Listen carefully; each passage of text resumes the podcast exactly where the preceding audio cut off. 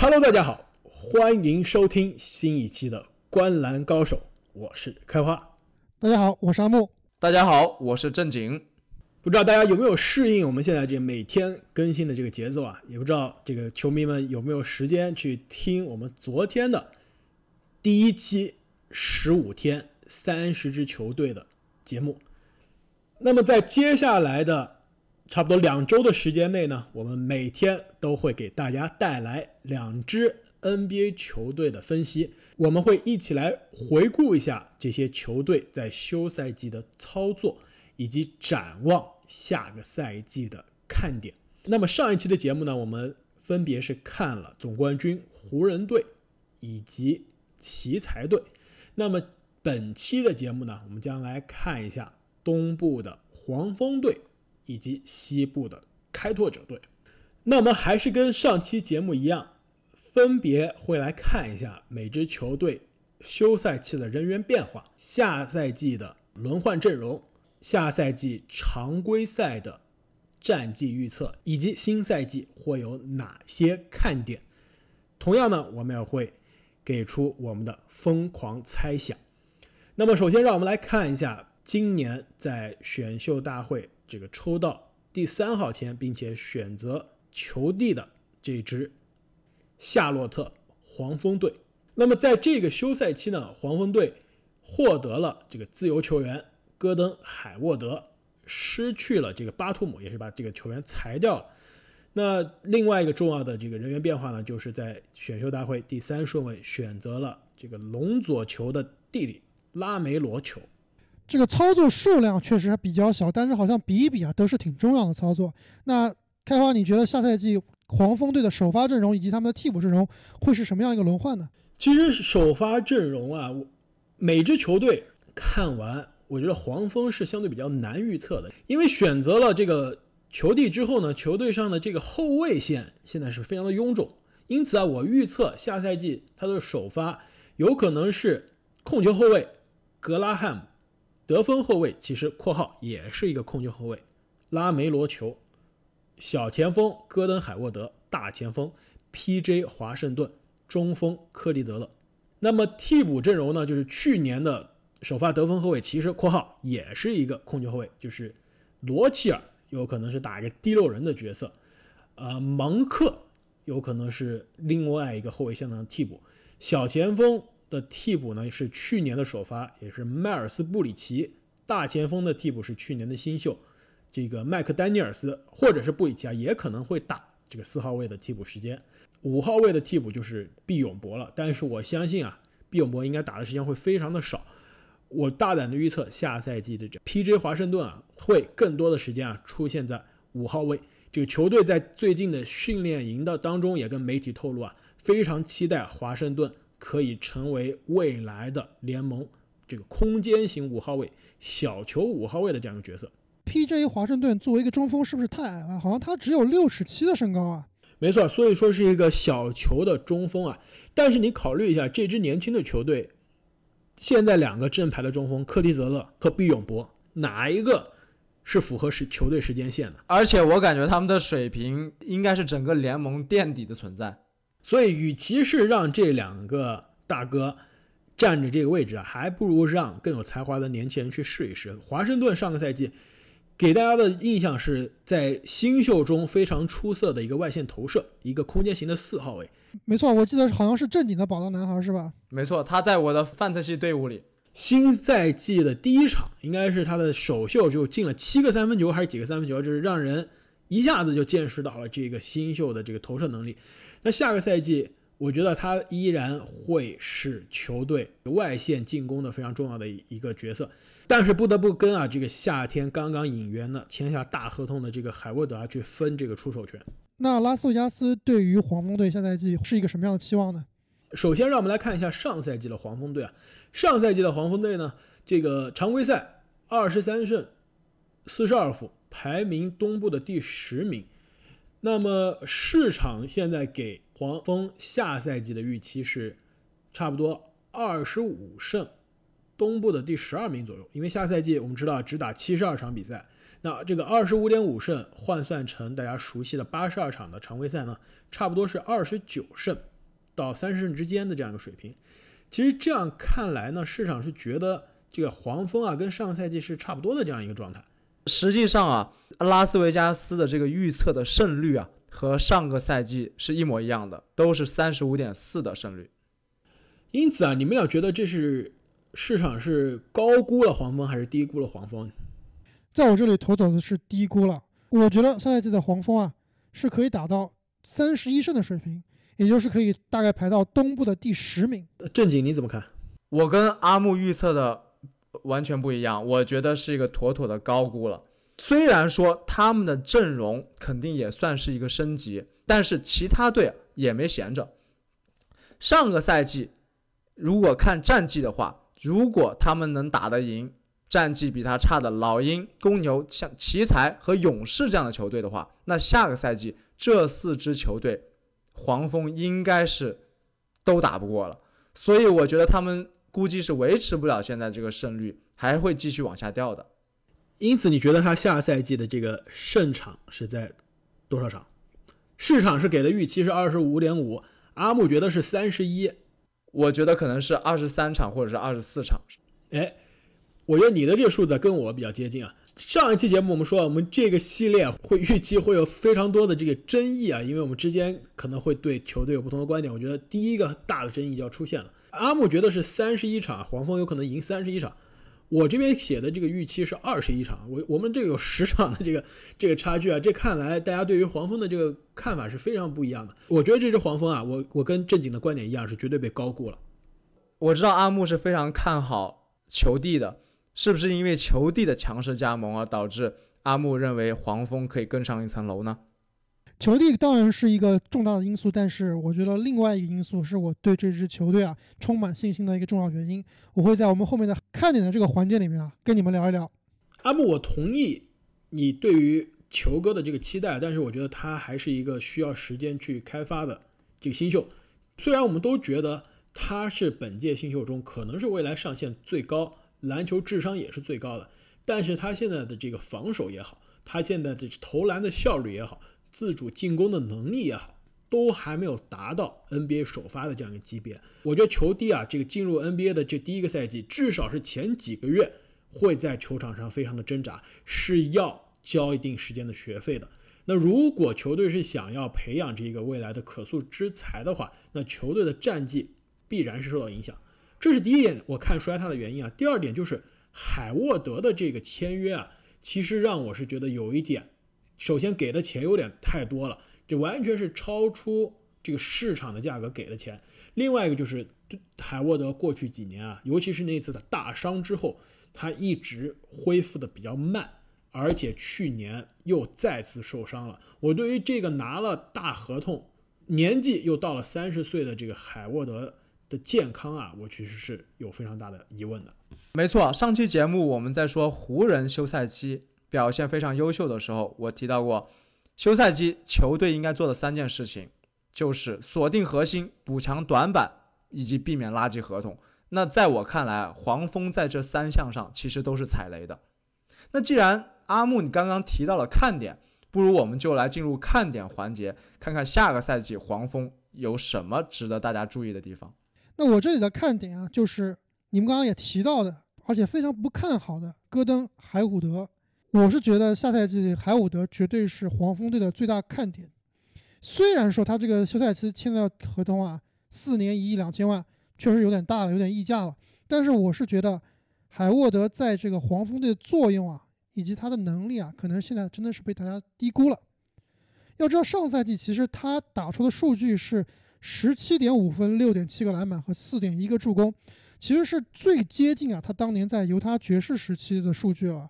那当时在我们做小前锋排名的时候，之所以我也没有把海沃德排得很高啊，主要是因为当时他还没有被交易。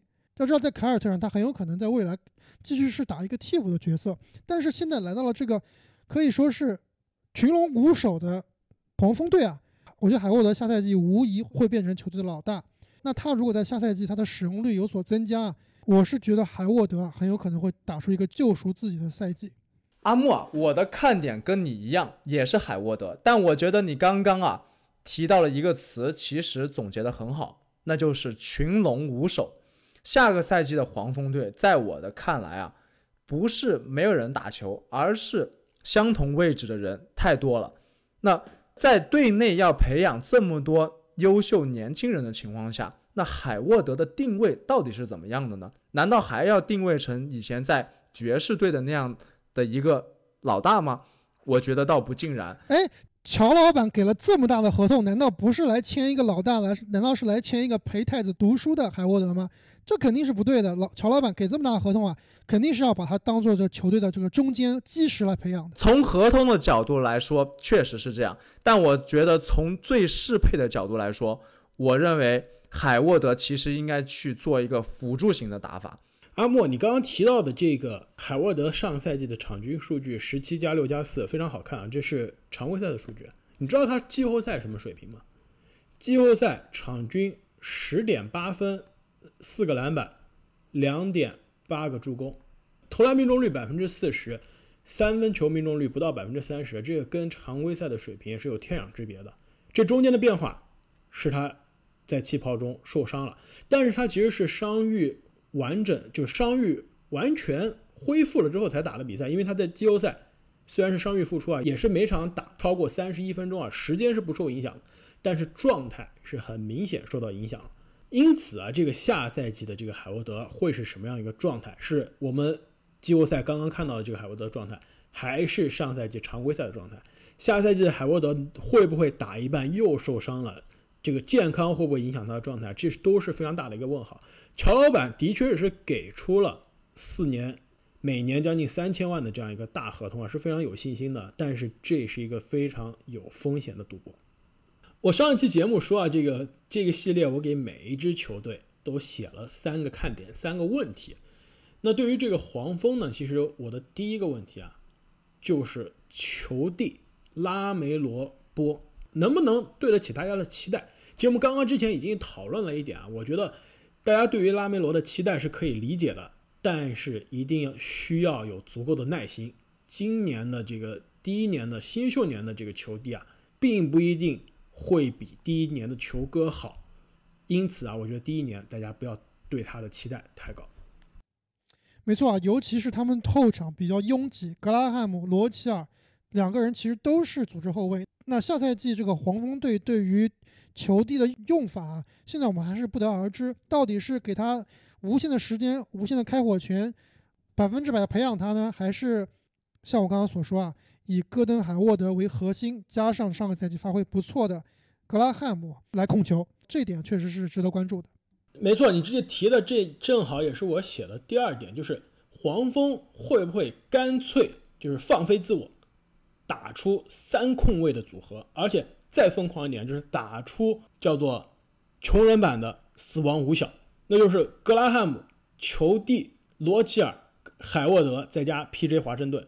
直接打出联盟最矮的首发有没有可能？我觉得这个首发五虎啊，可能防守上谁都防不了，但是感觉观赏性上还挺有点意思的。那最后一个看点呢，其实也是跟这相关的，就是我写的是黄蜂到底在第几周会放弃抵抗？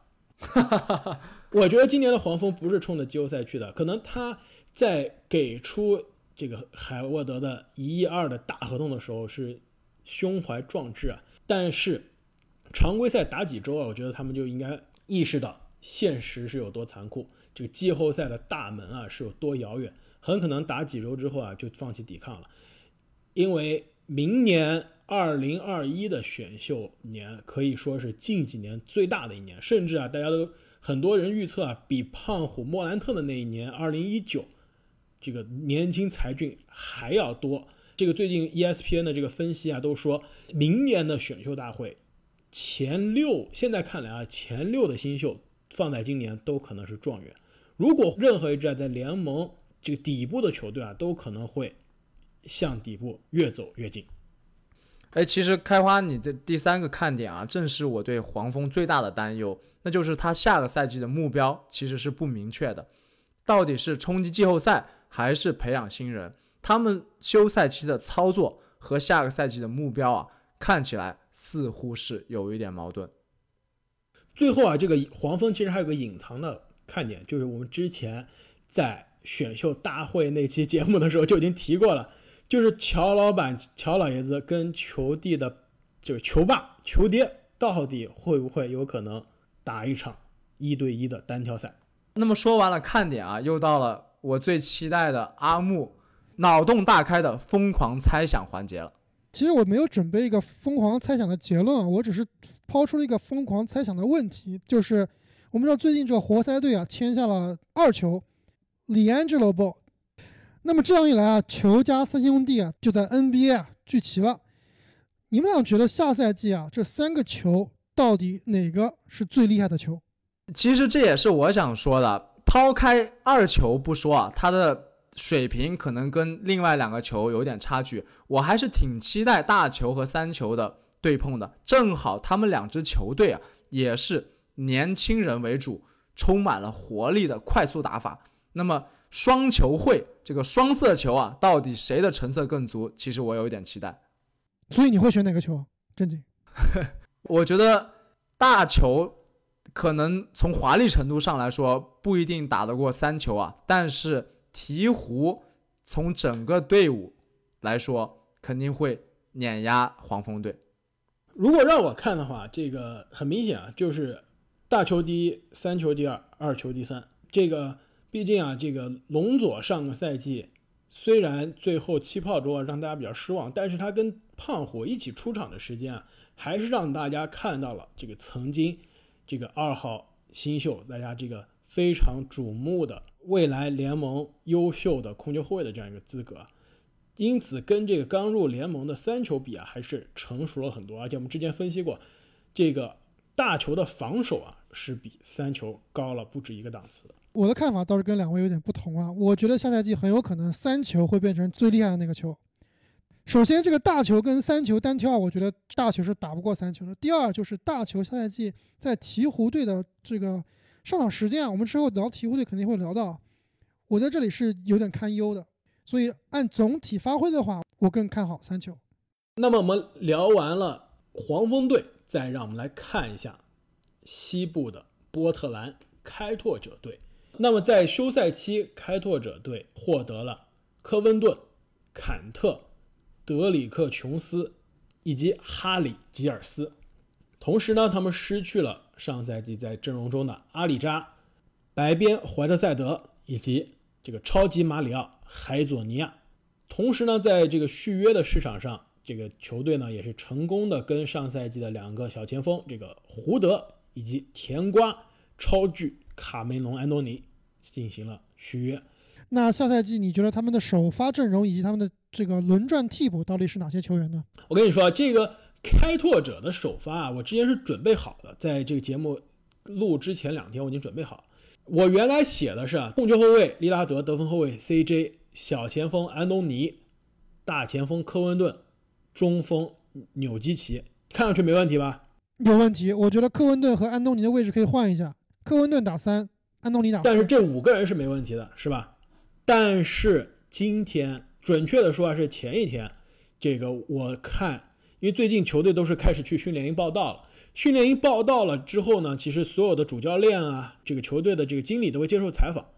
这个开拓者的主教练啊，跟媒体透露了一个信息，让我相信啊，我愿意打赌，下赛季我们看到的首发不会有安东尼，而是有小德里克琼斯。我原来是把小德里克琼斯是放在胡德后面的，我觉得他可能是球队第十人左右的这样一个。甚至第十一人的这样一个水平啊，但是从训练营传出来的消息来看啊，德里克琼斯深得球队教练的这样一个喜爱，很有可能成为首发。而且安东尼也跟媒体透露，他已经做好准备。虽然打替补是对他来说是一件非常新的事情，他说他从来没有想象过是怎么样。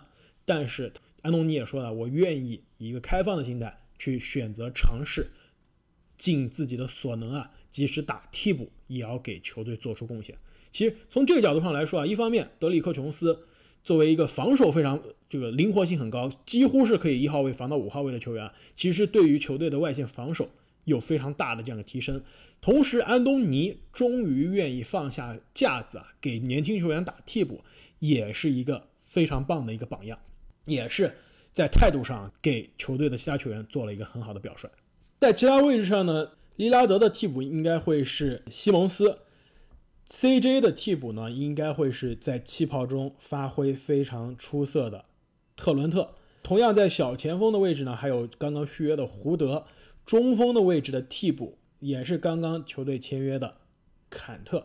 其实从这个角度上来看啊，这一支球队的阵容比上个赛季，比在气泡中让大家眼前一亮的开拓者阵容有非常大的提升。那拉斯维加斯对于开拓者下赛季的期望是什么样呢？同样，让我们来看一下开拓者上赛季的成绩。那么上赛季的开拓者呢，常规赛三十五胜三十九负，就是都没有达到百分之五十的胜率啊。以西部第八的这个姿态进入了季后赛，而且其实是通过外卡淘汰赛，这个淘汰了灰熊，才取得了季后赛的名额，在首轮被湖人淘汰出局。那么下赛季的这个 NBA 呢，拉斯维加斯给出的市场预期是四十点五胜，差不多是西部第五的水平。四十点五胜是什么概念呢？转化成八十二场的这样一个常规赛，就是四十六胜。左右的这样一个水平，你们俩觉得这个水平是过高了还是过低了？我觉得正常的情况下，这是一个对开拓者低估的一个评价，因为拉斯维加斯给开拓者排名是西部第五，我感觉如果全员健康的开拓者，应该是有能力冲到第四，甚至是第三的。这点我很同意啊。其实我这里给开拓者下赛季的战绩的预测是四十三胜，也就是西部第四的水平。哎，这个阿莫，上一期我们俩好像有一个球队写的数字一样，这一期我也是跟你写的一模一样，四十三胜，换算成八十二场呢，就是四十九胜的这样一个水平，差不多五十胜左右的这个球队啊，非常符合这一支开拓者的这样一个补强之后的阵容在联盟的这样一个地位。虽然下赛季。这个西部竞争非常激烈啊，但是我觉得开拓者很有可能是第二档次球队中最好的那一支。没错，我记得上期节目郑宁好像说啊，给湖人队休赛期的这个引援打分是打了十分。那如果湖人队是十分的话，我觉得开拓者可以打十五分。你们俩的这个满分到底是多少啊？一百分？满分一百分？那黄蜂是两分吗？黄蜂还是负分？开玩笑啊，休赛期。很明显啊，开拓者这个操作肯定是属于 A 级的球队了，尤其是在补强短板这一块，可可以给他们打到 A 加。我觉得不仅是补强短板啊，开拓者的这个操作是直接是阿里扎升级成了一个豪华版的年轻的阿里扎。你们记得吗？当时这个阿里扎跟科温顿的交易发生之后，我们当时在三个人聊啊，我当时的一个反应就是开拓者血赚。这笔交易真的是完全给这支球队，经常被跟这个正经所说啊，这个防守万人捅的这样一个防守啊，提升了不只是一个档次。去年季后赛在没有阿里扎的情况下，防守捉襟见肘。那现在不仅是没有把阿里扎带回来，但是带回来了一个更强硬、更年轻、更灵活、防守更全面的科文顿。这个补强是立竿见影的，同时。去年球队为什么常规赛那么捉鸡啊？就是球队的首发中锋纽基奇是一直不在的，但是在气泡中我们看到了一个几乎是场均二十加十甚至加五的这样一个水平的一个中锋啊。如果纽基奇下个赛季的常规赛依然延续这样的发挥，这对于开拓者的战绩是有非常大的贡献。没错，上个赛季的开拓者应该是一直憋着一口气的，因为球队一直都不完整，他们心里面知道自己。非常强，尤其是在气泡赛之后，他们对自己的信心啊，应该是达到了一个顶点。但是因为伤病的原因啊，最后没有达到预想的成绩。那么这既是好也是坏的一点啊。就好的一点是，下赛季如果能全员健康的话，开拓者一鼓作气，真的是可能会冲到一个我们想象不到的地步。但是如果是赛季中途啊，又有人受伤，我觉得对这支球队的打击还是蛮大的，特别是内线纽基奇，他没有一个特别好的替补。如果一旦他再受伤的话，对整支开拓者的打击会非常大。哎，我这个就不同意了。这个坎特两年前就是开拓者的替补中锋，在纽基奇倒下之后就是球队的首发中锋。虽然他的防守是很差，但是作为球队的首发中锋，也是在那年的季后赛一度打到了西决。那你们对这一支完成升级的开拓者下个赛季有哪些看点呢？我这边啊，依然是给开拓者写了三个问题啊。第一个问题，其实我们刚刚已经讨论了，就是纽基奇下赛季能不能打出全明星的水平。其实，在我看来，下赛季这个答案是非常确定的，百分之百不可能。你们知道为什么吗？因为全明星里面没有中锋这个位置，只有前场和后场。不仅如此啊，更是因为下赛季没有 全明星赛，所以没有人是全明星球员。但是玩笑之外啊，这纽基奇，我刚刚问的其实准确的说，就是他能不能达到全明星水平的这样一个中锋，在我看来是非常有可能的。其实他一直以来是联盟在他受伤之前也是联盟最被低估的中锋之一。那那年的受伤也是非常的不巧，在刚刚打出了爆发的这个著名的五乘五的数据之后啊，很快就受伤了。那今年其实是纽基奇非常有机会把自己在联盟的身价提升到全明星那一档的非常重要的时刻。那我这里的一个看点啊，除了我们刚刚聊到的这个科温顿下赛季对于开拓者队的重要作用以外，另外一个看点就是开拓者队的替补到底能不能摆脱之前联盟最差替补的称号？我们知道胡德啊伤愈复出，那下赛季会从。替补打起，在起跑里面，替补里面发挥最好的特伦特依然是一个非常值得依赖的外线选手。那如果克林斯包括这个甜瓜如果能够退居替补位啊，我觉得开拓者队的这个替补阵容啊也是相当的有爆点的，进攻防守都不差。我最希望看到的就是你刚刚提到的特伦特的成长，因为他其实很像。在气泡里面发挥出色的另一名球员就是雷霆队的多尔特，因为西部啊有非常多优秀的后卫。那么虽然说科温顿可以弥补锋线上的防守漏洞，但是后卫线上还需要特伦特这样肯吃苦、肯防守的球员来填补双枪的空缺。其实我的第二个看点呢，也是跟你们说的这个非常的接近啊，就是甜瓜会不会适应这个替补的角色。其实现在训练营中，甜瓜至少是开了一个非常的好的头，已经明确表态会这个尽力去适应这个替补的角色。其实，呃，之前我们去年可以说在赛季开始之初有点过于看衰了这笔签约甜瓜的操作。其实之后在季后赛中，在气泡中，我们节目中也是多次表示啊，其实甜瓜让我们看到了一个不一样的甜瓜，甚至是在跟詹姆斯的第一场。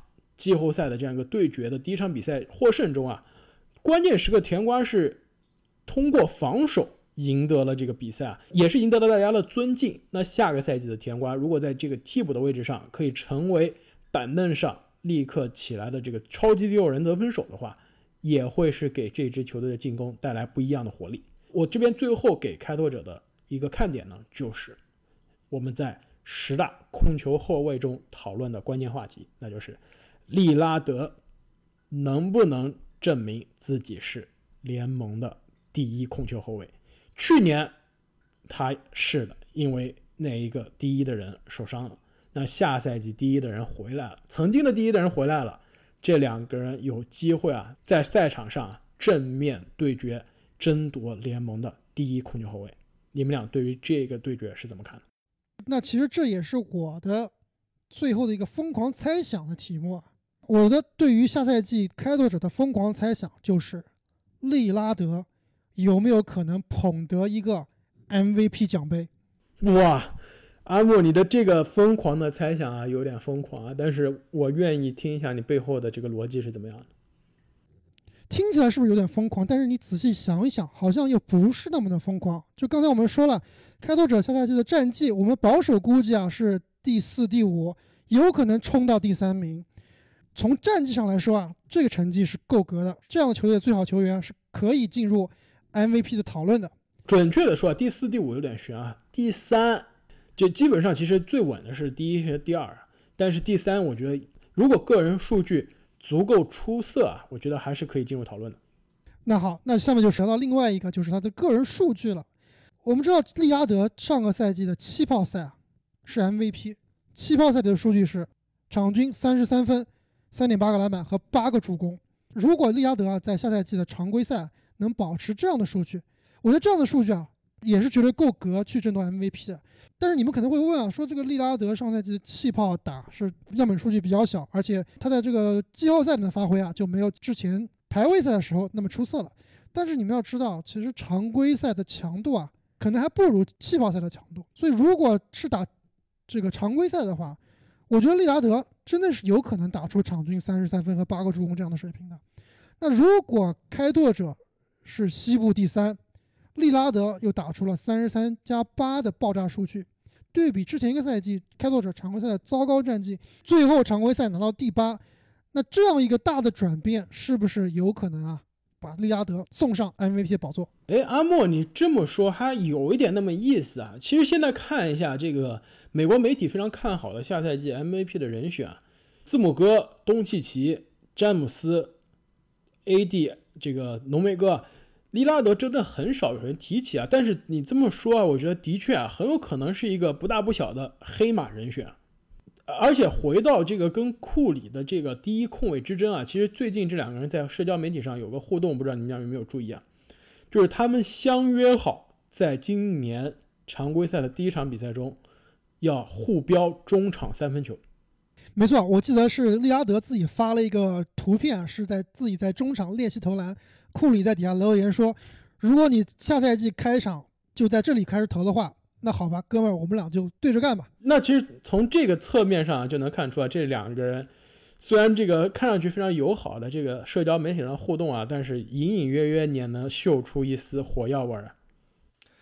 刚听阿木在说他的疯狂猜想的时候，我觉得特别有趣，因为其实我这边给开拓者下一个赛季的一个疯狂猜想啊，是阿木的一个反向猜想，那就是下个赛季啊。开拓者因为轮休或者是因为小的伤病，掉到了西部第六名，然后知耻而后勇，在季后赛爆发出巨大的能量，在西部半决赛干掉了人心涣散的快船，并且利拉德在同一个位置绝杀了乔治。这个猜想会不会有一点疯狂？这个不疯狂，但是有点概率有点太小了。同样的场景再次出现啊！确实有点太难了，但是非常的，我觉得非常的有戏剧性啊！如果这次利拉德真的是再次对乔治做出挥挥手的动作啊，我觉得乔治的心都要碎了。而且上一次利拉德绝杀了乔治，挥挥手，让雷霆分崩离析啊！整个球队威少也走了，这个乔治也走了，现在过了一年，这个亚当斯啊，其他人也基本上都换掉了。那这一次，如果真的如你所说啊，这个利拉德再次绝杀乔治，而且再一次挥挥手啊，那快船的这个双巨腿基本上下赛季也要解散了。那么各位听众朋友们，对于下赛季的黄蜂以及开拓者队有什么样的看法，请在留言中告诉我们。如果大家希望知道明天的节目我们会来讨论哪两支球队的话，那就千万不要忘记。订阅我们的节目，也千万不要忘记关注我们的新浪微博“观篮高手 NBA 播客”。那么我们下期，也就是明天再见，再见，再见。